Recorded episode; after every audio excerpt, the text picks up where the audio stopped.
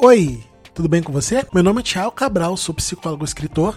Oi, meu nome é Bruna e eu sou especialista em quarentena. Bem-vindos ao nosso chalé em Ruanda, que fica bem próximo do nosso escritório ultra tecnológico, porque nós estamos aqui essa semana para falar sobre a série da Netflix produzida pela BBC Black Earth Rising. Dica fortíssima de série, né, Bruna? É, se você quiser ficar triste aí, meio deprimida, a dica fortíssima de série. Esse é o podcast Segurando Vela, o podcast onde você segura uma vela enquanto escuta esse casal falar sobre coisas como cultura pop, filosofia e até política se der no saco. Hoje, né, como eu já falei, nós vamos falar sobre a Black Earth Rising, série pesadíssima da Netflix, mas eu achei que o final dela foi deu assim, no finalzinho assim, fala sobre uma coisa grave, né? Uma coisa, o assunto é bem pesado, o assunto é bem grave, mas eu achei assim bem educativo, claro, gente. Lembrando sempre, fazendo esse disclaimer, né, Bruna Reis? Não pense que você está estudando história assistindo séries na Netflix ou de qualquer streaming, né, Bruna? É, a gente tem que sempre entender que isso, que isso aí é, é baseado em fatos, né? Não são os fatos. Então eles fazem uma dramatização baseada nos fatos. Existem alguns fatores ali que realmente são fatos e tudo, mas boa parte é dramaturgia. Então, se você quiser realmente saber dos fatos, de tudo que aconteceu, tem que, né, ler os livros tal, as coisas que são históricas, não que são o drama da. É, até pode, né? Também vale, eu acho, né? Tem muita gente que não tá, como é que eu posso dizer? Tem muita gente que não tá com equilíbrio mental para ler nesse momento, mas tem com certeza algum documentário sério sobre esse assunto que você assistiu numa série e gostou. Mas lembre-se, gente, que a grande maioria das vezes essas séries da Netflix que são dramas, que são ficção, elas você não pode dizer que entende um assunto porque você assistiu uma série. Um exemplo que eu, muito que eu gosto de dar, que eu até gravei um vídeo no meu canal, né? Aliás, fazendo merchan, eu tenho um canal no YouTube sobre psicologia, que é Psicólogo Thiago Cabral, que é meu nome. E então eu fiz um, um vídeo lá sobre a série Freud do Netflix, que tem um monte de coisa que não tem nada a ver com psicanálise e não tem nada a ver com psicologia também, porque muitas das vezes as pessoas confundem psicologia com psicanálise. Se você se interessou pelo assunto, você vai lá e pesquisa, né, Bruno? É, é e também ver uma série não torna ninguém especialista em nada, gente. Mas aí, já entrando aí nos detalhes da série, né? É, essa série, ela fala sobre o genocídio em Ruanda, que foi em 94. Quando se fala em genocídio,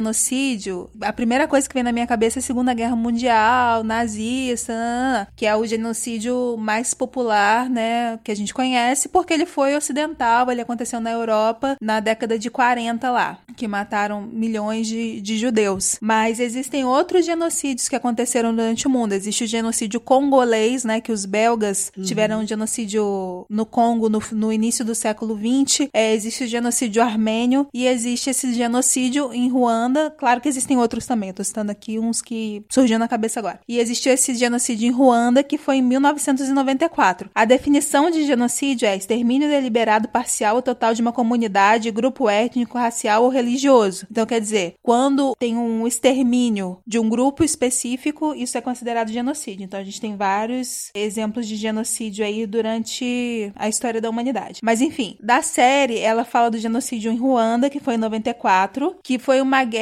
provocada entre os dois principais grupos étnicos que tinha na Ruanda, que eram os Tutsi e os Hutus. Nesse genocídio morreram entre 500 mil e 1 milhão e 100 mil pessoas. Eles não têm o número certo até hoje porque tiveram balas, covas comuns e tal, então não tem ao certo esse, esse número. A série, ela é uma dramatização, né, que se passa em 2018 do julgamento de alguns responsáveis, né, teoricamente responsáveis por parte desse genocídio, dessa segregação no Tribunal de Haia, que é o tribunal aí que julga crimes de guerra e esse tipo de coisa, né, Thiago? Exatamente. Só dando aqui um ponto que nós vamos falar de uma parte sem spoilers, que vai ser a maior parte do podcast. Se você tem interesse para assistir a série, por favor, não nos abandone agora. Nós vamos falar um bom pedaço sem spoiler, vai ser a maior parte do podcast. E no finalzinho nós vamos falar com spoilers que eu queria falar sobre algumas coisas que acontecem na série que são importantes fazer umas análises aí que eu queria que vocês acompanhassem se você já assistiu essa série. Então, escuta esse podcast a parte sem spoilers e depois vai assistir a série depois volta aqui para você discutir com a gente, beleza? Voltando. A atriz que faz a Kate, né, que é uma das é a, é a personagem principal da série, é a Micaela Coel, ela é uma atriz muito boa, ela tem uma outra série na Netflix também que é de humor, que chama Chewing Gun, que também é bem legal. É um humor bem britânico assim para quem gosta, mas enfim, ela é a personagem principal dessa série. Ela é a filha adotiva de uma advogada de direitos humanos que vai pro tribunal de Haia para acusar promotora. Promotora. Promotora de direitos humanos que vai pro tribunal de Haia para acusar, né, para levar esse caso aí do genocídio. É, e aí é, dentre e ela também trabalha, né, nesse escritório aí de promotoria fazendo pesquisa, fazendo outras coisas. Ela é investigadora jurídica, a, a Kate, que é a personagem principal.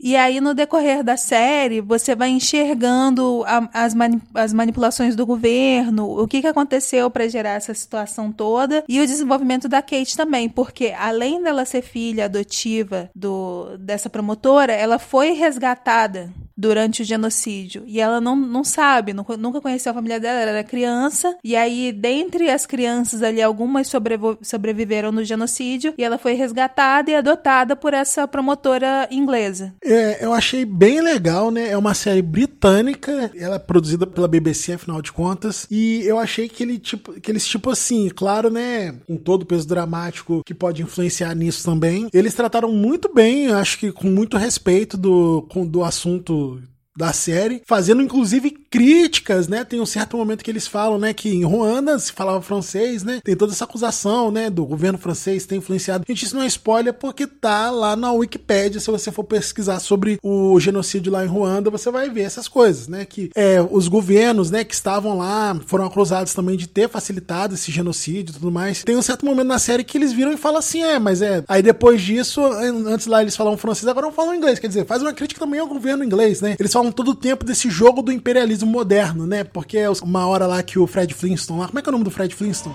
John Goodman. John Goodman, Rick Moranis, Elizabeth Perkins. É porque o cara que é um dos, um dos protagonistas da série, que é o advogado lá, que é amigo dela, ele. Não é advogado, não, acho que ele é procurador, alguma coisa assim. Ele fez o Fred Flintstone naquele filme do, do, dos anos 90 lá, dos Flintstones, então eu não consigo tirar isso da minha cabeça. Mas tem uma hora que ele fala, que ele fala exatamente isso na série. Ele fala assim: ah, esse é o jogo do imperialismo continua sendo o mesmo. A diferença é que os caras não usam mais aqueles bigodes nem aqueles uniformes engraçados, mas o jogo continua o mesmo, entendeu? A exploração do, dos, dos países assim que foram colonizados, ela é, ela é feita de forma indireta, através de, de, de empresas privadas e de interesses assim privados, mas continua sendo o jogo imperialista, o jogo, o jogo colonialista. E isso eu acho que é uma discussão muito interessante até pra gente pensar sobre a política no Brasil também hoje em dia, né? A maioria dos países que foram colonizados e a série ela, ela conversa com isso de uma forma assim que eu achei genial. Eu gostei da protagonista, que é a personagem da Kate, porque a gente, quando a gente fala de psicologia preta, a gente costuma dizer que quando a gente fala de uma realidade afrocentrada, né, de, de, uma, de, uma, de uma ascendência afrocentrada que a gente tem, a gente não, não pode partir do, de, do entendimento do sujeito da mesma forma que a gente parte do entendimento de um sujeito classe média branca, por exemplo. Porque quem é negro, quem vem dessa ascendência africana, de todas essas mazelas, traz uma carga simbólica diferente das outras pessoas. E a primeira cena dela é ela conversando com um psiquiatra para conseguir pegar o remédio, porque ela passou por uma tentativa de suicídio e mostra, como é que eu vou dizer, mostra essa dicotomia, esse conflito interno que ela tem, que ao mesmo tempo que ela nem lembra de onde que ela, ela nem lembra de, de quando ela morava lá no na África e depois ao mesmo tempo ela é inglesa, ela fala como inglesa, ela se veste como inglesa, ela tem educação inglesa e tem essa, essa esse conflito do não pertencimento a nenhum dos dois mundos. Quando ela vai para África, o pessoal fala estranha ela, fala você não é daqui. Quando ela tá na Inglaterra, o pessoal só, só vê ela a partir do genocídio, a partir da história dela na África, e ela não pertence a nenhum dos dois lugares, e ela tem esse descontrole. Ela, ela apesar de ser uma. É, eu gosto muito do, de história de detetive, porque o detetive ele tá sempre. O, o, o arquétipo do detetive, ele é sempre o cara que tá ali à margem do sistema procurando entender o sistema. E ao mesmo tempo, ele tem que saber lidar pra, com as pessoas para lidar com a informação. E como ela é extremamente traumatizada, extremamente é, passional por conta da história de vida dela, ela perde o controle muitas das vezes. Ela, você vê a atuação da, da, da, dessa menina, esqueci o nome dela, como é que é?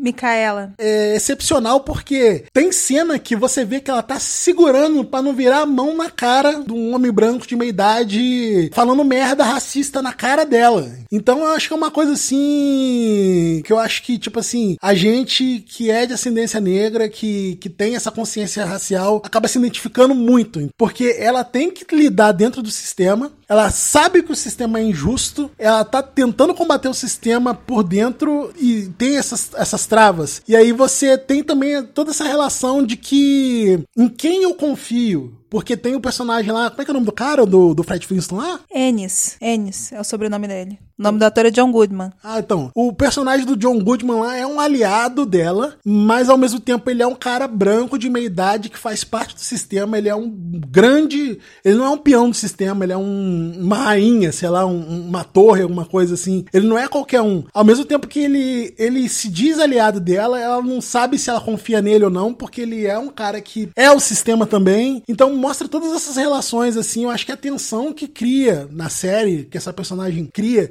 porque toda essa história do genocídio e de a mensagem da série é que a, a questão do genocídio que é que se você for ter dois minutos de Google você vai saber que não é spoiler, é que, tipo, a, os conflitos étnico, étnicos na África, a grande maioria deles acontecem por conta da porcaria da colonização de exploração que foi feita lá, entendeu? Se ninguém tivesse mexido lá, poderia ter conflito? Poderia ter, mas ia ser muito menos e não seria tão grave. Porque esses conflitos são fomentados pela, pelas grandes potências, porque quanto mais na merda tiver a África, mais fácil vai ser de explorar. E, ele, e a, a ideia da série é, é narrar isso através desses personagens personagens. Por isso que ela é tão boa, ela fala dessa questão do genocídio, fala com muito respeito, né? Tem é, até quando vai falar da parte do genocídio, eles não filmaram, eles não gravaram, eles fazem umas animações assim super artísticas com uma narração no fundo, pra, é, porque é uma coisa realmente assim que não tem como você colocar em imagem gráfica, né, de, de mídia, sem faltar com respeito. Então eles fizeram uma parada artística que eu acho que fica mais fácil, tipo assim, fica para você imaginar, entendeu? Porque só quem teve lá que pode escrever, entendeu? De, de, de forma precisa. E como é uma obra de ficção, eles não poderiam colocar um ator, uma atriz, assim, pra, apesar de a, a, protagonista fazer isso, ela faz narrando, mas é a própria personagem disse que ela não se lembra. Tem todo um respeito, acho que tem até uma, uma sacralidade na hora que eles falam disso pra, pra, pra tipo assim, não, não violar, não, não banalizar, ou então não relativizar o que aconteceu. A série é muito boa mesmo, eu gostei bastante. Fala bastante também do papel do cristianismo aí nesses conflitos, né? É bem representativo também. É, eu achei a série toda uma alegoria pro que a gente vive no Brasil hoje. Tem uma cena muito boa também de uma outra série que chama Atlanta, que tem essa Atlanta é uma série, é uma dramédia, né? E aí tem uma situação absurda que o personagem principal, que é o Childish Gambino lá, ele vai para uma festa e aí a festa é de um homem branco que é casado com uma negra e o homem branco começa a perguntar assim: "Ah, seus ancestrais são da onde?" Pela sua estrutura aí óssea do rosto, parece que eles são do Congo. E ele fala assim: aconteceu um negócio chamado escravidão e eu não sei de onde são os meus antepassados. E no Brasil a gente vive muito isso hoje. Você que tem aquele amiguinho lá que tem descendência italiana e descendência francesa, ele tem o sobrenome da família dele. Ele fala: ah, meu sobrenome é não sei o que, que veio da Itália, que meu bisavô era,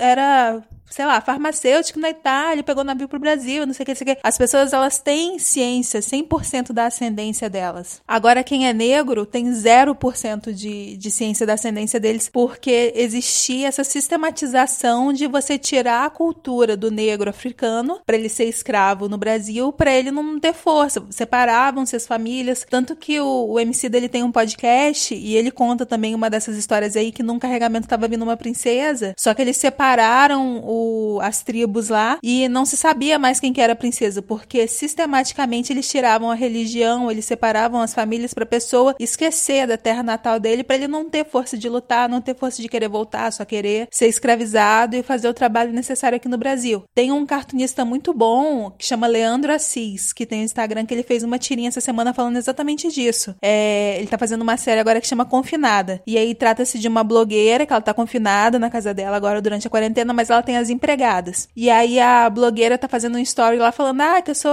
Minha família veio da França, do, da região tal, não sei o que, não sei o que, eu tenho dupla cidadania. E do outro lado, a filha da empregada perguntando: de onde a nossa família veio? Aí a mãe fala: da África. Ela fala: mas da onde da África? Que a África é um continente gigante. E a mãe não sabe, ninguém sabe. Porque teve esse apagamento aí da história dos, dos nossos descendentes africanos. Ninguém sabe. É, e a, hoje em dia é impossível rastrear, porque todo tipo de escravização funciona assim: para você manter o seu escravo, você tem que destruir qualquer lembrança, qualquer vontade que ele tenha de fugir, de voltar para o lugar dele. É, e essa questão do genocídio também, além de ter acontecido nessa época da escravidão, ela acontece hoje em dia com os indígenas. A gente está vendo aí que com é, a, a, o aumento aí do desmatamento da Amazônia, a gente tem uma quantidade mínima de, de índio hoje e essas culturas estão sendo perdidas e as pessoas estão sendo mortas por causa de soja, por causa de gado.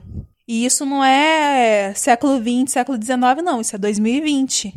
Hoje, hoje, nesse dia que vocês estão escutando, se já for mais para frente e tal, isso com certeza ainda está acontecendo no Xingu, no norte do Brasil, todas as tribos lá, a gente está vendo esse desmatamento e esse movimento do governo para acabar com a cultura indígena brasileira, sendo que a gente tinha aí uma cultura gigante, várias coisas que a gente podia estar tá conhecendo, e, não, e vai ser simplesmente perdido. A gente já tem muitas línguas indígenas que foram perdidas porque não tem estudo para isso. E aí a tribo morre, a língua morre, a cultura deles morre. Então, é uma série, essa série Black, Black Earth Rising, ela traz muita reflexão sobre o que aconteceu, sobre o que continua acontecendo. Ela é pesada, se você não tiver com a cabeça 100%, talvez não seja interessante assistir, mas é uma série muito boa. Você falou sobre a questão da, do racismo estrutural. Então, a gente tava falando sobre então, voltando essa parada do racismo estrutural. Pariu, cara. E fazendo um adendo ainda sobre essa questão do racismo estrutural, né? Se o, se o, se o carro do vizinho deixar, né? Porque tá disparando uma porcaria do alarme aqui. A gente vive numa região que tem uma história muito pesada também, que é aqui no sul fluminense, né? Que é o Vale do Paraíba. para quem não sabe, é o interior do estado do Rio de Janeiro. Que a gente teve, acho que, um dos maiores índices de tráfico de escravos do mundo nessa região, entendeu? Porque aqui era uma região que aí no período escravagistas era um forte predomínio aí da, da produção do café, né? Eram enormes fazendas, né? Aqui onde a gente mora, pelo menos umas cinco cidades da região, todas eram uma, uma, é uma fazenda só, né? A fazenda de Resende e muita gente morreu aqui. Tem um coletivo, né, de teatro em Barra Mansa que chama Sala Preta, que eles fizeram um, um espetáculo uma vez chamado Nasce uma Cidade. Muito tempo contando a história da cidade em locais históricos. E tem um, um, um bairro ali no centro de Barra Mansa que chama Ano Bom, que tem uma, uma praça que faz um, um retorno. Você chama Praça da Liberdade, alguma coisa desse tipo. Eu não sei o nome da praça especificamente, não. Mas eles falam que ali houve um grande massacre de índios, porque o que está acontecendo hoje é basicamente o que já acontecia dois, três séculos atrás. Nós vamos plantar aqui e esses índios estão aqui. O que, que nós vamos fazer? Expulsar o índio e matar o índio, entendeu? E a mesma coisa era com o escravo que fugia, que era torturado e muita gente foi sequestrada da África para cá. Então, a gente tá pisando num solo em que já foi derramado muito sangue, entendeu? Então, os meus ancestrais, os nossos ancestrais aqui da, da gente que mora aqui, é de gente que sofreu, de gente que teve a história apagada, que teve sua religião demonizada. Então acho que por isso que essa série conversa tanto com a gente aqui no Brasil, tanto com a gente que tem consciência racial, pelo menos, né? Porque ela fala justamente disso, de ancestralidade, de você reconhecer suas origens, de você investigar a sua história e de tomar posse de tudo que aconteceu com você, para pelo menos você poder construir algo a partir disso, entendeu? Porque a questão da hierarquia social, e é um dos temas da série isso, que é essa questão de, de hierarquizar certas camadas da sociedade, e no Brasil e nos países que teve essa questão da colonização, principalmente por raça, que é uma coisa extremamente cruel, mas coisa, uma coisa extremamente impossível de você não combater, não repudiar de, de todas todas as formas. Isso é muito demonstrado na série, isso mostra muito como a, a crueldade do racismo estrutural, do quanto a nossa sociedade foi construída no sangue alheio, no sangue de inocentes e na crueldade, né, Bruna Reis? É, e assim, tem também essa des desumanização, né, das outras raças. O homem branco normalmente trata o, o índio, as outras etni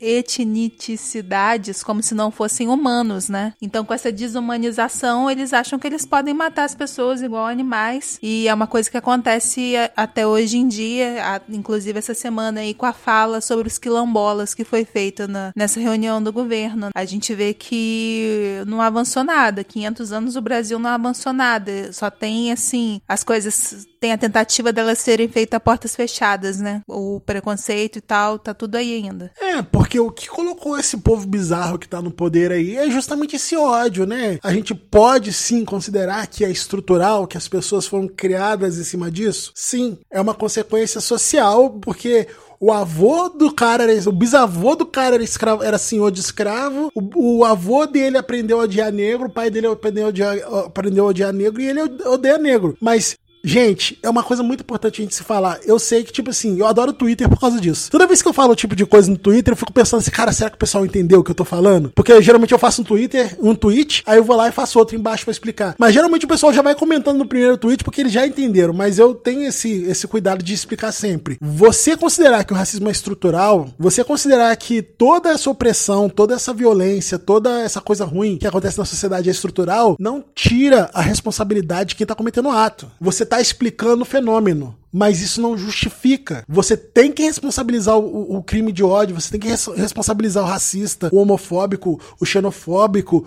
o. o mis, é, nossa, Bruno, você. Misândrico. O misândrico, isso. O misândrico, você tem que responsabilizar. Você entende, é claro. Quando você identifica esse agressor do ódio, você a sociedade tem por obrigação, o sistema, né, social. Não é homem, é. Quem não gosta de mulher? Quem, quem tem, como diz o Bolsonaro, quem não gosta de mulher, né? Mas... Tem de tudo. Agora eles ainda estão falando que eu sou gay. Você viu esse? É. A sociedade ela tem, quando você identifica esse, essa pessoa que executa esse ódio, você tem que sim mapear toda a rede de relações que fez com que a pessoa fosse daquele jeito e tentar corrigir isso na sociedade. Mas isso, mas isso não exime a pessoa de ser responsabilizada por aquele ato. Entendeu? Ela tem que ser responsabilizada por aquele ato. Porque eu vejo muita gente criticando, até gente do movimento negro que fala isso, entendeu? Eu vi uma entrevista outro dia falando sobre o caso daquela menina que sofreu racismo na escola, no grupo de WhatsApp. Você viu esse caso? Não. Então, teve uma menina que sofreu racismo, um racismo assim, um bullying de grupo, num grupo da escola, por conta de dela ser negra, simplesmente simplesmente por ela ser negra. E aí, tipo assim, adolescente, né, muito ligado em autoestima, essas coisas assim. Esses adolescentes, eles se ferraram loucamente porque veio a Ludmilla retweetar a menina, entendeu?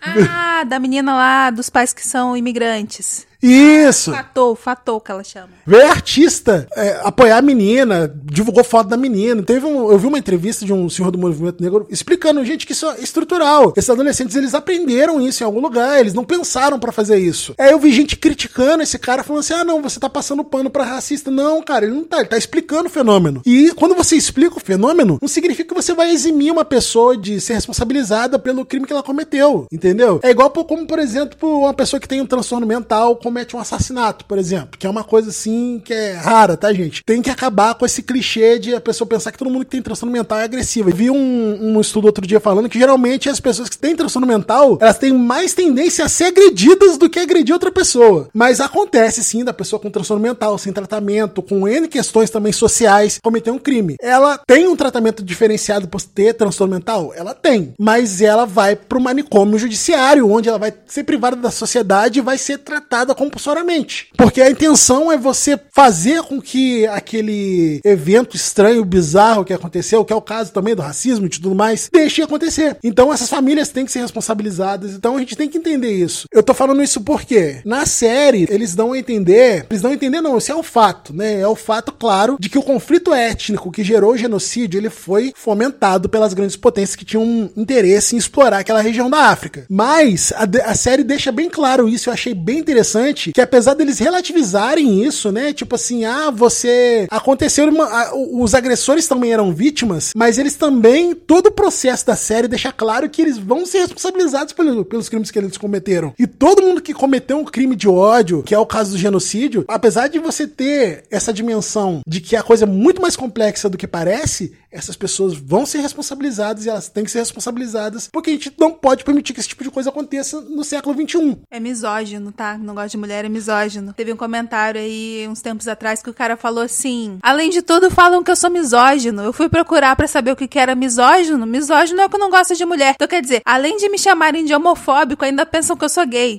Então, para você ver o nível de compreensão aí das pessoas. Mas sobre isso que o Thiago falou, eu tenho alguns comentários. O primeiro, eu vi, eu vi essa semana aí na internet uma psicóloga falando que quando tem a mãe, a criança, e a criança, sei lá, fala um palavrão, faz alguma coisa, né, que criança faz. E a mãe vira e fala assim: Eu não sei onde ele aprendeu isso. Sabe sim, tudo que a criança faz, ela reproduz. Se ela tá fazendo alguma coisa é porque ela viu alguém fazendo, provavelmente os pais, provavelmente alguém que ela admira. Então, não existe eu não sei aonde ela aprendeu isso. Provavelmente você faz isso e a criança aprende. O adolescente, ele não tem o cérebro inteiro formado ainda. Ele só vai reproduzir o jeito que ele foi criado. Isso isenta ele 100% da culpa? Não, não isenta. Mas a sociedade, a família, as pessoas que ele tem convivência também são culpadas, principalmente os adultos que criaram essa pessoa para ter essas atitudes aí escrotas. A gente tá falando essas coisas, gente, porque tudo isso tem tudo a ver com a série. E eu acho que esses episódios que tem na série, acho que são 10 episódios também, né? São oito episódios. Eles deixam bem claro que esse problema que acontece no Brasil não é só aqui. É um problema que acontece com a população negra no mundo. Então é uma coisa que faz a gente também enxergar que não é só a gente, que não é só aqui. E aí eu gostaria de entrar na parte com spoilers, Bruno. Você quer falar mais alguma coisa antes sem spoiler? Quero. Eu quero falar mais uma coisa só, que eu lembrei agora que eu queria falar aquela hora. Tem aquela anedota dos chilenos que eram de um grupo ariano do Chile, que quando eles chegaram lá no.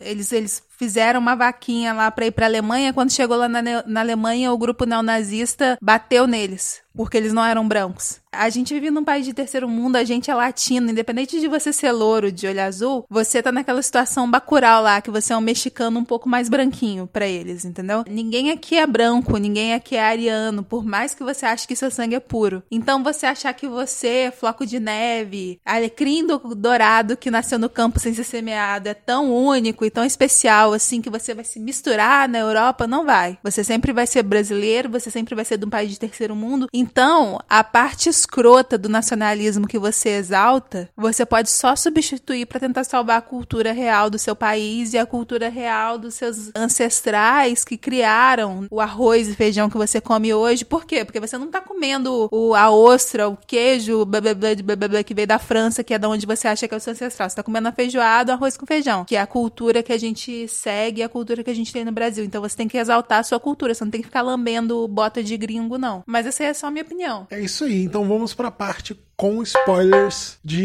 The Black Earth Rising.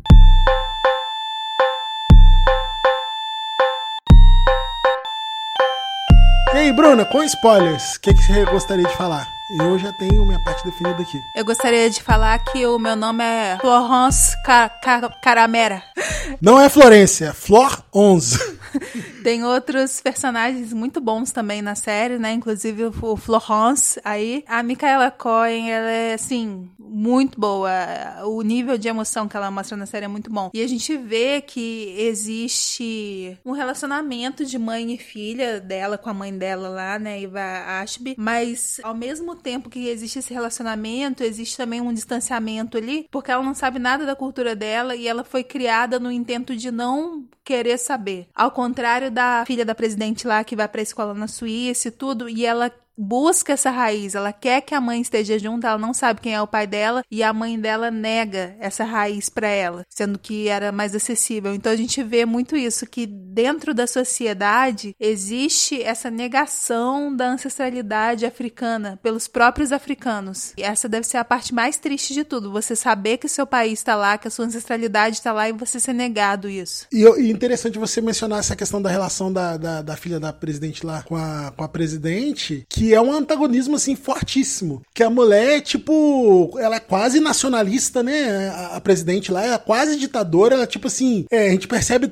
na narrativa da série que ela tá, tipo assim, a um passo de se tornar uma líder absolutista, mas ela, tipo assim, em todo momento, ela não é uma parada de ego, ela é até confrontada, né, no, em certo, certa cena lá pelo, pelo conselheiro dela, se ela não tá sendo autoritária demais, ela fala assim, é, se ela não tá pensando nela demais, ela vira e fala assim, não, se você tá pensando nisso é porque você não entendeu qual é o meu objetivo. Ela tem, ela, na série mostra que ela tem, tipo, uma, uma questão passional pelo poder, entendeu? Ela acha que só ela, o, cara mesmo fala isso pra ela, ela acha que só ela que tem a capacidade de levar Ruanda pro lugar que, onde merece estar, entendeu? No futuro, de avanço tecnológico, avanço civilizatório. E uma das coisas, por que, que eu falei no começo do podcast que nós estamos aqui no nosso escritório, no nosso chalé, perto do nosso escritório ultra tecnológico? Porque uma das coisas que o pessoal, que os personagens que são de Ruanda ficam ofendidos toda vez que eles estão lidando com uma pessoa branca, britânica, é que, tipo assim, todo mundo trata eles a partir do, ah, lá tem plantação de banana, né? Lá tem um gorila, né? E, tipo, não, olha só, cara, a gente tem aqui uma mineradora sinistra aqui, que tá tirando aqui uns minérios aqui, que usa para fazer chip do, do, que tá no seu celular, entendeu? E a gente tem esse, esse banco sinistro aqui com os prédios gigantes. A gente tem aqui a mina de nióbio. É, isso aí. Quer dizer, eles estão querendo dizer que, tipo assim, pô, o pessoal resume a África um mato com, com o pessoal morando, comendo banana, sei lá, qualquer coisa assim. E não é só isso. Aí, vem essa, essa, essa ironia de que a filha dela, o que, que ela fez com a filha dela? Mandou lá pra Suíça e nunca, nem, nem conhece direito o país dela. Ela nem tem contato com a mãe, então quer dizer, tipo, ah, tá, eu quero que meu país avance, mas a primeira oportunidade que eu tenho, eu vou pegar e vou sair daqui e vou tentar fingir que sou branco. É, as pessoas re resumem a África como se fosse um país, né? Mas a África é um continente gigante de culturas múltiplas, tanto que a parte que eu e o Thiago a gente conhece da África, que é o Egito, é um país muçulmano, que não é África subsaariana, não tem tribo, não tem safari, mas é a África, é uma África múltipla, entendeu? São muitos países, são muitas culturas diferentes, mas todo mundo resume como se a África fosse aquela foto da criança que tem a criança que tá um urubu vigiando uhum. a criança. É como se a África inteira fosse isso. E não é, a realidade não é essa. E isso também é parte do apagamento das culturas. De colocar tudo num balaio só é igual falar que latino é tudo igual. O brasileiro, ele não se acha latino, né? Mas você vê que dentro dos latinos é, existem muitas culturas e existem culturas que são semelhantes, mas existem coisas que são muito diferentes dentro da América do Sul, dentro da parte da Europa que é latina, dentro, dentro da parte da América do Norte que é latina. Porque isso não se resume a país de terceiro mundo. Existe país de primeiro mundo que é latino também. Só que, como colocam tudo nesse balaio, a gente fica pensando que é, uma, é um rótulo ruim, sendo que não é um rótulo que é feito para criar unidade. Na África, esse rótulo é usado para falar tudo que vem daí é miserável, tudo que vem daí é ruim, as pessoas passam fome, é, as pessoas não têm cultura, sendo que é exatamente o contrário. A gente viu muito isso nessa discussão que teve agora no Big Brother, daquela menina que ia fazer missão na África. O background todo dessa questão de missão é você ir salvar, você ir levar o cristianismo. E isso é uma visão higienizada, extremamente europeia, de que você precisa ir lá e levar a sua religião, porque é a religião que salva. Eles são bárbaros, né? É, não é a cultura, não é a tecnologia. Eu vou lá levar uma Bíblia e as pessoas vão ser salvas. E a gente vê que claramente grande parte do genocídio mundial que a gente teve foi por causa do cristianismo. É muito complicada essa questão aí. E a gente vê isso na série e é muito tocante, é muito pesado. É, a gente vê pelos olhos lá da Kate, né, que, que ela sofreu aí essa, essa perda e tudo, e, só que ela não lembrava. Quando ela chega lá e ela vai conhecer, e ela entra no, numa igreja que teve um assassinato lá de 500 pessoas na igreja, eles fizeram um monumento, eles colocaram as roupas assim nos bancos da igreja, e a gente vê que a, que a parede da igreja tá toda metralhada, que a estátua, tem uma estátua no altar, ela tá com. cortou, cortaram a cabeça da estátua fora com facão. A gente vê que mataram indiscriminadamente crianças. Depois a gente vai descobrir lá que no no campo específico, a vala comum que ela estava procurando, tinham 9 mil crianças e foram mortas 9 mil crianças. ela foi uma das poucas que conseguiu sobreviver. Que foi um assassinato cruel, genocídio, genocídio mesmo. E isso aí é uma realidade muito pesada e é uma realidade. Dentre os fatos que tem na série, isso aí é um fato comprovado. E isso aí é um negócio muito difícil de conseguir aceitar e colocar na cabeça que isso aconteceu e que acontece até hoje, pode estar acontecendo debaixo do seu nariz. Acontecendo agora, né? Inclusive, enquanto você está escutando isso. Só pontuando, né, Bruno, que você falou sobre religião aí, que religião é um tema muito sensível, né? E também minha mãe tá escutando isso aqui e ela vai ficar bolada comigo se eu não fizer essa pontuação. Quando a gente fala de cristianismo aqui, gente, a gente tá falando de um ponto de vista institucional. Eu tenho bem claro nessa, na minha cabeça essa divisão entre religião, a questão institucional, a instituição igreja e a fé. Fé é um negócio pessoal de cada um, tem a religião, a pessoa pode ter a fé que ela quiser, ela acreditar no que ela quiser. E isso não faz dela uma pessoa ruim, não faz dela uma pessoa má, não faz dela uma pessoa imoral. Agora, a instituição igreja, seja ela qual for, ela é feita por pessoas com interesses políticos. Coloca isso na sua cabeça, gente. Toda igreja, toda religião, ela é um conjunto de pessoas que tem um objetivo político. E político, gente, eu não tô falando necessariamente partidário, não. Apesar de que aqui no Brasil tem muito interesse partidário mesmo. Mas é político. Político no sentido de poder, de influenciar pessoas, de condicionar comportamentos. Toda religião, ela é uma, uma, uma, uma questão institucional. Fé é a sua relação pessoal com a sua crença, com a entidade que você acredita e tudo mais. Isso aí é pessoal, é seu. A gente não tá em nenhum momento falando aqui de fé, da sua relação com seu Deus, com o santo que você acredita, sei lá o que. A gente está falando da questão institucional, que isso, gente, não tem como negar que é uma, uma coisa é, que foi usada, né, mesmo a instituição, a religião, ela foi uma ferramenta utilizada, principalmente contra o povo negro, para matar, para torturar, para escravizar, para fazer lavagem cerebral, que é o que faziam com os escravos que vinham pro Brasil, entendeu? Para mesmo o apagamento cultural sistemático das pessoas negras. É disso que a gente tá falando. E quando a gente está falando de fé também, a gente está falando dos adultos conscientes no século XXI que procuram uma igreja, que querem estar num culto, seja ele de candomblé, de umbanda, de evangélico, católico, o que quer que você seja, vivendo em sociedade, chamando o seu vizinho de irmão, cantando, orando, enfim, expressando a sua fé. Quando você escolhe estar lá é uma coisa. Quando a sua opção é aceitar a igreja ou morrer, é outra muito diferente a opção que, que a maioria dessas nações da África teve foi essa: é ou aceita a igreja ou morre. Olha, você não quer a vida eterna aqui da nossa igreja, então você vai ter a vida zero, vai morrer agora. Eu vou fazer um comentário aqui que eu não vou me estender muito, não, né? Até porque eu tenho um vídeo no YouTube lá que tem milhares de visualizações porque eu fiz sobre a Igreja Universal. Então só vou fazer o seguinte comentário: a igreja que aparece na série chama Igreja, não sei o que lá, Universal de alguma coisa. Só, só isso. Não vou falar mais nada. Enfim. Enfim, a gente não é contra a igreja, mas eu particularmente sou contra a religião nesse sentido de que você só será salvo se você estiver na minha religião específica, senão você vai morrer. A religião é um instrumento de controle social. É, isso, isso é claro. Qualquer autor de psicologia social que você perguntar para ele, ele vai falar isso. A religião é um instrumento de controle social. Ainda mais a religião cristã, que as religiões monoteístas, né, que vêm da mesma, da mesma base que a cristã, é uma das poucas religiões que ela é excludente. Ela fala só o meu Deus existe e só ele está certo. Você pode, você pega as religiões africanas, até as religiões orientais, entendeu? Todo mundo é de boa, cara. Pô, meu Deus existe aqui, mas o fato de você acreditar em outro Deus aí não tem problema não. Entendeu? Por isso que eu acho que a, a, a, religião cristã ela perdura por tanto tempo e tem essa influência tão é, grande. Porque ela é excludente. Então já, você já. Quando você tem uma, uma fé que não é inclusiva, né, você já começa a ter uma cultura que não é inclusiva.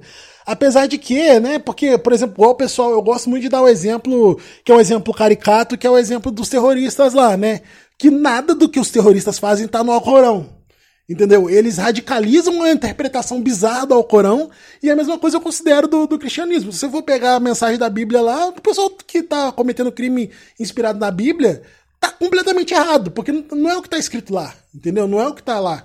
Então, por isso que eu tô falando que é, uma, é usado como ferramenta. Então, além desses caras serem criminosos, né, a visão da religião, esses caras que usam a religião para cometer crime, eles também são pecadores, porque estão usando o nome de Deus aí em vão, né? É isso aí. Nessa nota, quem quiser se educar também, principalmente em relação em religião afro-brasileira, tem um podcast muito bom, chama História Preta. Ele tem um episódio sobre Exu, que é bem legal. É, existem vários livros aí, existe bastante material na internet, quem quiser pesquisar. E eu acho que, como a gente sempre cita o Emicida aí, o Emicida fala que ele é o sommelier de religião, né? Que se você quiser fazer uma oração para ele, ele vai aceitar, mal não vai fazer. Se você quiser dar um passe, se quiser dar um axé, ele também vai aceitar, porque mal não vai fazer. E eu acredito isso, eu acredito que, tipo assim, você acreditar, coisas sem comprovação científica, tá, gente? Coisa que tem comprovação científica é diferente. Mas você acreditar que você está certo o tempo todo por uma fé e que as outras pessoas estão erradas também é, vem muito da, dessa visão eurocêntrica de que o seu umbigo é o centro do mundo. Eu acho que não é assim que é interessante você conhecer, é interessante você estudar e você saber o que você tá falando antes de falar para não ofender ninguém. O último episódio dessa série para mim foi muito legal, entendeu? Porque apesar de ser um assunto muito pesado, muito difícil da gente lidar, ele traz uma coisa assim que me, me parece ser a parte mais ficcional da história, mas que é uma coisa que eu queria ver acontecer, é uma coisa que me emocionou muito. Que no que é o final lá que o Florence lá, o Florence lá, ele, ele é o Primeiro que, antes de eu falar desse final, eu queria destacar nuances de respeito racial nessa série que são incríveis. Que são o seguinte: não sei se você percebeu, Bruna. Toda história que conta histórias sobre a África tem uma, uma, tem uma exploração quase que pornográfica da violência do corpo negro. Você já percebeu isso? Uhum. Tu pega um filme tipo Um Diamante de Sangue, um. Esses filmes todos que. Os filmes ocidentais que contam histórias da África, é sempre gente preta sendo estripada. E aí, no primeiro episódio, né, como a gente tá falando com spoiler, a mãe da Kate morre. E aí, você tem uma cena chocante do, da, uma, da uma mulher que ela tem bastante tempo de tela e ela é uma representante do direito internacional, do Tribunal é, Internacional da ONU e tudo mais, e eles explodem a cabeça da mulher na tela. E aí eu fiquei chocado, eu falei, caraca, vai ser mais uma dessas histórias que vai ficar mostrando gente preta explodindo aí. E não, você repara, a única pessoa que negra que aparece morrendo de uma forma violenta é o cara que foi responsável lá pelo genocídio lá que ele se suicida pulando na frente do carro. Mas mesmo assim, ele não tá esquartejado, ele não tá nada, ele tá deitado no chão e aparece uma poça de sangue. Todo mundo que morre de forma violenta é branco. E até os caras que são os assassinos que foram lá para matar os caras, não mostra eles morrendo, mostra eles mortos dentro do carro, com um tiro. Agora, não tem até esse respeito. É uma série que fala sobre genocídio. Você vê roupas manchadas de sangue, você vê pedaços de alguns ossos, mas em nenhum momento tem essa, essa exploração gráfica da violência contra o corpo negro. E você tem é, gente branca sendo explodida. O cara, na hora que tem aquele oligarca lá que se suicida, ele pinta a parede de vermelho, entendeu? E o, o, e o cara lá que é do, da, do o ditador lá, o outro ditador lá. Que tem... Conselheiro da presidente? Não, o cara que morre junto com a promotora, que eu esqueci lá, o, o outro, o outro presidente lá, o presidente antigo, eu acho, não ah. sei ele, ele morre também, mas ele tem tipo assim, é tiro de faroeste que ele tomou, entendeu? Ele, só uns furinhos assim e ele morre. E no começo, uma das primeiras cenas do, do, do, da, da, história já mostra esse tom que a série vai ter, é aquela cena da cancela que eu achei incrível. Aquela cena da cancela é incrível, porque tem dois exércitos, parece que é uma espécie de fronteira, dois exércitos de povos negros parados assim, for, vai morrer todo mundo ali. Como no cinema hollywoodiano a gente está acostumado, quando tá contando história de, de gente preta, vai morrer todo mundo e de uma forma muito gráfica, muito violenta. E os caras fazem uma diplomacia foda, entendeu? O cara, tipo assim, ele. O, um, um, dos caras. Um dos caras é o conselheiro da presidenta e outro cara é o outro presidente lá, o outro guerrilheiro lá que foi acusado que tá sendo preso. O cara, ele, tipo assim, ele tem uma agressividade é, postural. Autoridade, né? É, ele, ele tem uma agressividade postural, que, é, que é, a palavra seria mais essa mesmo que a Bruno falou, que é, ele tem uma autoridade e tudo mais. Ele é ameaçador, mas ele impõe respeito. E outro cara negocia com ele, o cara é até mais baixinho que ele, né? O conselheiro da presidenta lá. E eles conversam. E aí você percebe que, tipo assim, a tensão vai diminuindo a partir do momento que você entende no diálogo que eles, tipo assim, eles se reconhecem entre si. Eles sabem que eles são tipo assim, pô, a gente é amigo, a gente tá no mesmo, pisando no mesmo chão, e eles resolvem a parada de uma forma diplomática. Quer dizer, quebra completamente aquela narrativa é, clichê hollywoodiana de conflito africano, que é tudo muito violento, tudo muito exploração. E, tipo assim, é, todas as cenas que tem em Ruanda, tá muita terra, muito mato, igual aqui no Brasil. Mas é sempre assim, pô, uns caras indo pra feira, carregando umas frutinhas, fala sobre, tipo, a vida no campo, entendeu? De uma forma, assim, até bem bucólica, para quebrar essa questão do... Não entra nesse clichê da, ah, estão lá passando fome, comendo banana porque é só banana. Porque não, cara, os caras estão lá dançando, estão cantando. E aí você chega no final da série, que é uma coisa que me emocionou muito, que primeiro tem também, antes de eu entrar, eu tô fazendo suspense, né, pra falar da cena que eu quero, né? Tem, tem o, o Florence lá, cara, que, tipo assim, ele é um, um, maluco, tipo um assassino de aluguel, um negócio assim, ele tem treinamento militar. Tem um cara que é agente, ex-agente da CIA, né? Ex da CIA ou da, do MIT, do, é, do, M, do M5, acho que ele é do, do Serviço Secreto Francês. Aí botam toda uma banca no cara, que o cara é matador, que o cara foi lá do exército francês. E vem esse maluco, que é um negão, que teve um treinamento militar assim, porque alguém pagou alguma coisa, e o cara arranca o olho dele, cara. o cara fala assim: olha só, você não é o fodão aí, ó, arranca o olho dele. Então, tipo assim, tem todo um respeito com os personagens negros da série, entendeu? E aí tem essa cena que eles pagam esse cara, né, que é o Florence, pra matar a Kate. E aí, né, tem toda aquela tensão, porque você vê que ele tá jogando dos dois lados. Você quer falar alguma coisa? E tem a representatividade porque eles não pagam ele com dinheiro. Eles pagam ele com um passaporte que ia ser a liberdade dele para ele poder voltar para casa. Isso aí, isso que eu ia falar agora. E aí ela tá dentro de uma cova lá, junto com, a, com, com as ossadas lá que eles encontraram do pessoal do genocídio. E aí você fala assim, fudeu, vai morrer. Vai acabar aí, entendeu? História triste, a África é assim mesmo. E aí o cara joga o passaporte no chão, e aí quando, tipo assim, dá um zoom da cova, o pessoal do vilarejo tá todo mundo com, com, com, com enxada, com facão, essas coisas assim. E é um negócio que eu fiquei até emocionado porque eu acho que não é uma coisa que eu consigo ver hoje, entendeu? Ver no futuro próximo, pelo menos acontecer. Porque quando dá, tipo, aquele zoom out dela dentro da cova, né? Que é uma, uma coisa bem simbólica, e o cara lá prestes a matar ela, fazendo aquele discurso lá e joga o passaporte no chão, fala que ele vale mais do que aquilo, né? Dá um zoom out e mostra que a, a, o pessoal do vilarejo tava lá para salvar ela. E aí eles começam a cavar as covas lá, né? E sei lá, eu não, eu não consigo ver isso na nossa sociedade hoje, entendeu? Do pessoal entendendo qual que é o lugar deles, pelo que, que a gente tá lutando, entendeu? Depois disso, tudo que mostra na série acontece tipo uma espécie de. Não, é não é um golpe porque eles não destituem ela do poder mas é um ataque contra a presidenta lá, que é quase ditadora. E aí ela vira pro conselheiro dela lá, que ajudou a, a armar a situação contra ela lá, e fala: Então, vocês querem que eu saia? Aí ela, ele, o cara vira pra ela e fala assim: Não, a gente não quer que você saia, a gente só quer que você é, recue. Entendeu? Para não achar que é só você que vai resolver isso sozinha. Então, quer dizer, o pessoal entende que eles são um povo só. Porque tem toda essa questão lá do, do dos Tutsis contra os Hutus lá. E termina nesse final dando a entender que o pessoal pô, olha só a merda que aconteceu com a gente, porque a gente se dividiu. E agora a gente entende que a gente faz parte do mesmo povo, estamos dentro do mesmo país. E tipo assim, a gente tá vivendo um momento, né, que eu acho, eu não consigo ver aquela cena no nosso país, entendeu? Na nossa região, entendeu? Eu acho que até por conta do, desse ódio, né? E o ódio, né, como, como já diz o mestre Yoda, eu não vou citar nenhum autor da psicologia, não. Como diz o mestre Yoda no episódio 3 lá, o ódio vem do medo. E não tá errado mesmo, não. Então, eles criaram essa máquina do medo tão. É tão eficaz que funcionou tantas vezes na história que está sendo tão utilizada de novo. Cria um medo tão grande do, do seu próximo, do seu semelhante, que você que você não consegue mais se enxergar no outro. Entendeu? Você não consegue mais confiar no outro. E eu acho que o final dessa série, esse último episódio, reforça muito isso.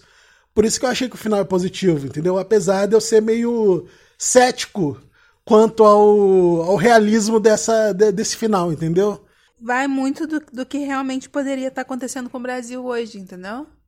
Das pessoas entenderem qual que é o, a finalidade, qual que é o, a meta, que é uma meta conjunta, e a gente lutar por um Brasil melhor. Mas não, a gente vê que por causa do individualismo, de cada um só olhar para si, que, que é grande parte do responsável pelo que a gente está aqui hoje, entendeu? E a gente é obrigada a conviver com isso e não tem opção, porque esse é o Brasil que a gente tem enquanto tiver, porque daqui a pouco nem Brasil vai ter mais, né? Nem do jeito que tá indo aí, né, com esse ataque sistemático à Amazônia e tudo, não sei como é que vai ficar o bioma, não sei quantas pandemias, quantos problemas a gente vai ter depois disso. Mas, enfim, não sei se é a série mais recomendada para assistir nessa época agora, mas é uma série muito boa. Abriu vários questionamentos e várias coisas que eu quero aprender ainda, que eu quero pesquisar. E eu recomendo para quem ainda tiver um pouco de saúde mental quiser assistir. É, eu recomendo também, né? Eu acho que é uma série muito boa. Me identifiquei muito, vocês puderam perceber aí, né? Eu acho que é isso aí, gente. Eu acho que a gente tem que eu, que, eu queria ver mais esse tipo de, de série, assim. Essa questão do protagonismo é uma coisa que a gente bate muito a tecla, né? Eu, eu tenho contato com alguns autores negros, né? Eu converso muito com com José Roberto Vieira lá, né? Do, ele agora tá se chamando de Ogan, não sei é o arroba dele lá, ele escreve bastante, é um cara muito doido também. Eu converso muito com a Luan Zala, né, que é uma autora, são, que é uma autora de, de afrofuturismo muito cabeçuda também. Ela fala muito sobre ciência no Twitter dela. E a gente discute muito sobre essas coisas, entendeu? Sobre é, esse futuro que a gente vê, que eu acho difícil de acontecer, infelizmente estou sendo pessimista, mas é a verdade, né? Pelo menos do meu ponto de vista, dessa, dessa necessidade dessa união. E acho que essa série fala muito disso, entendeu? sobre quão, quão, o quanto eles separaram a gente, entendeu? E de quanto isso faz mal pra gente, quanto isso custa a nossa vida. E a gente ter. Eu queria. Porque, tipo assim, o Bacurau ele tem o mesmo, o mesmo mecanismo desse final que eu, que eu narrei para vocês aqui, que tem na série. Só que no Bacurau, desde a primeira cena, você entende que essa comunidade se, é, tá unida, que ela se entende, entendeu? Que ela se aceita. E nesse filme, não, nesse, nessa série, não. Nessa série você vai descobrindo só aos poucos, né? É, é, eu, tipo assim, dava pra ter uma ideia, porque nesse episódio mostra que a Kate ela já tá meio surtada, ela tá andando numa rua deserta com o pessoal lá. E aí tem esse, esse detalhe aí singelo, né? Que o cara vai atrás dela, né? O, o Flore, Florence lá. E as pessoas não entendem o que ela tá falando, né? Porque ela fala inglês é, dá a entender que as pessoas não falam a língua dela. E na hora que o Florence vai atrás dela, num carro todo chique lá, tudo mais, né, pra, pro lugar pelo menos, as pessoas que estavam andando com ela param. Entendeu? Param para esperar ela. Então, quer dizer, ela é uma pessoa que veio de fora, mas eles, tipo assim, eles sabem que ela é uma deles. E aí, no, no final, quando eles vão lá para salvar ela, então quer dizer, tipo, o pessoal sabe, tipo, peraí, estão mexendo com um dos nossos. Entendeu? Então eu acho que isso é muito importante. Eu acho que a, a grande mensagem da série é essa aí. O que, que as pessoas fazem pra, falar com a gente, Bruna Reis?